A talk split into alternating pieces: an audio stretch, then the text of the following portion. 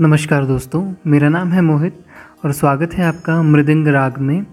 आज हम बात करेंगे इस विषय पर कि हमेशा अच्छे लोगों के साथ ही बुरा क्यों होता है?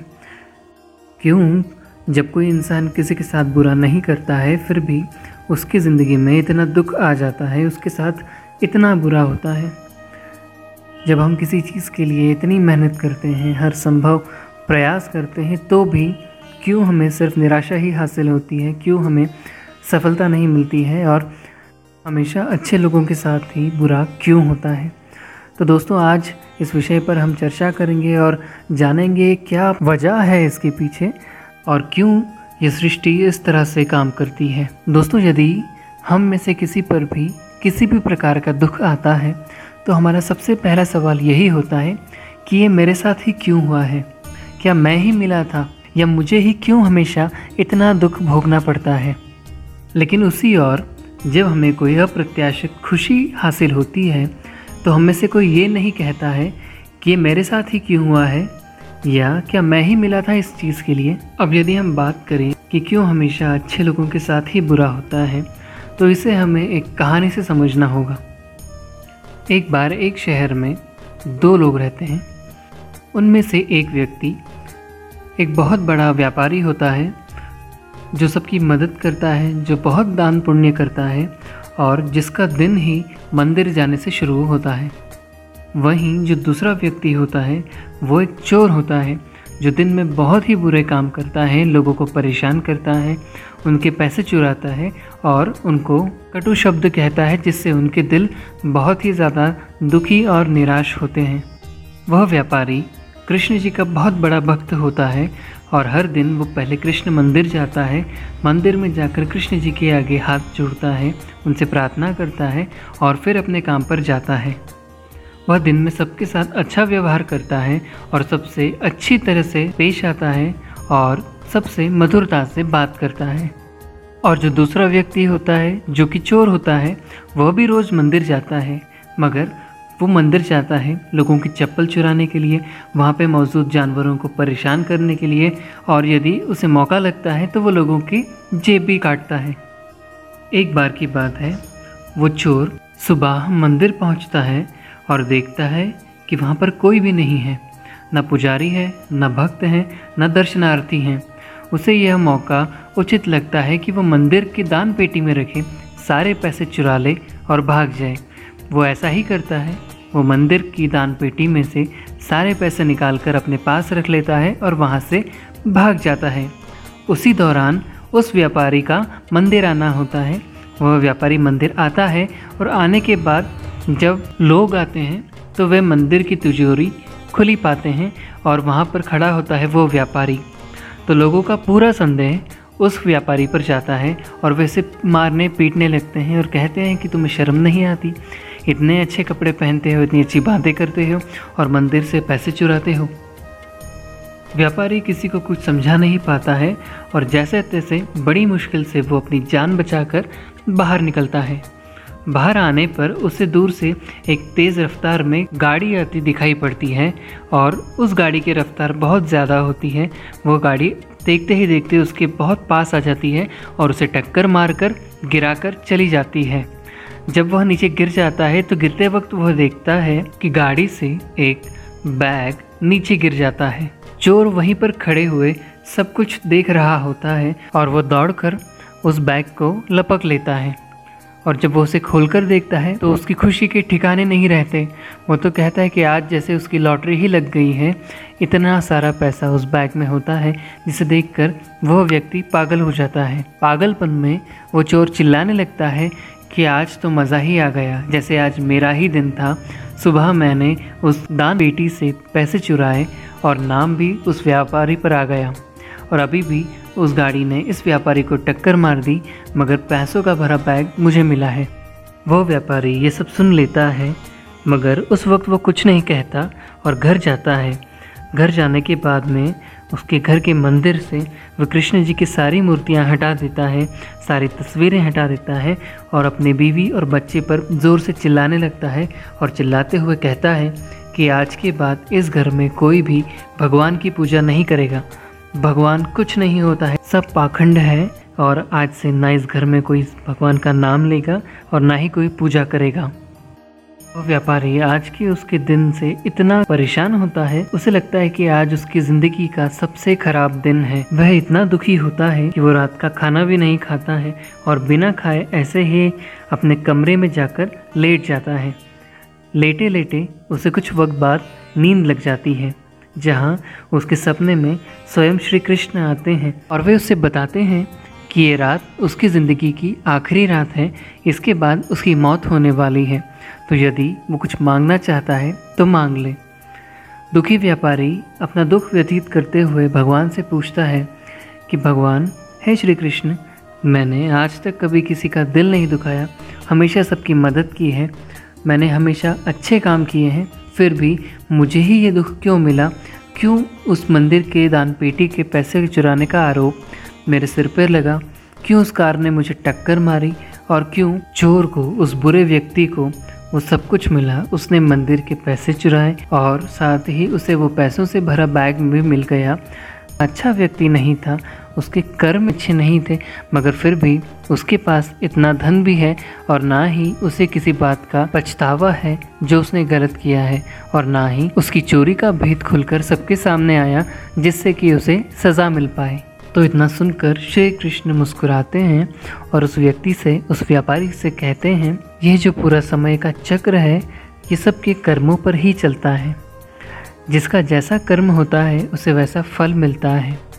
और तुम यदि ये सोच रहे हो कि इस जन्म में तुम्हें इतनी ज़्यादा परेशानियाँ क्यों आ रही हैं, क्यों तुम इतना अपमान सह रहे हो, और क्यों तुम पर ही ये आरोप लगा है? श्री कृष्ण ने उस व्यक्ति को बताया कि उसके पिछले जन्म में वह व्यक्ति इन सभी लोगों के पैसे लेकर भागा था और साथ ही इन लोगों को उसने परेशान किया था, जिसका फल इस प्रकार उसे इस जीवन में आकर भोगना पड़ रहा है। भले ही उसके कर्म इस जीवन में बहुत अच्छे हैं, मगर उसके पिछले जन्म के जो कर्म हैं, उन कर्मों की सज़ा वो इस जन्म में भुगत रहा है। लेकिन इस जन्म के उसके कर्म बहुत अच्छे होने की वजह से उसके बुरे कर्मों का जो फल है, वो भी कम हुआ है, जिसकी वजह से उस पर कोई बड़ा आरोप नहीं लगा और ना ही उस हादसे में उसकी जान गई। वहीं दूसरी ओर, वो जो चोर है वह व्यक्ति पिछले जन्म में एक सदाचारी पुरुष था, जिसने अपने कर्मों से इतना ज़्यादा पुण्य कमाया था कि इस जन्म में उसे राजपाट मिलने वाला था।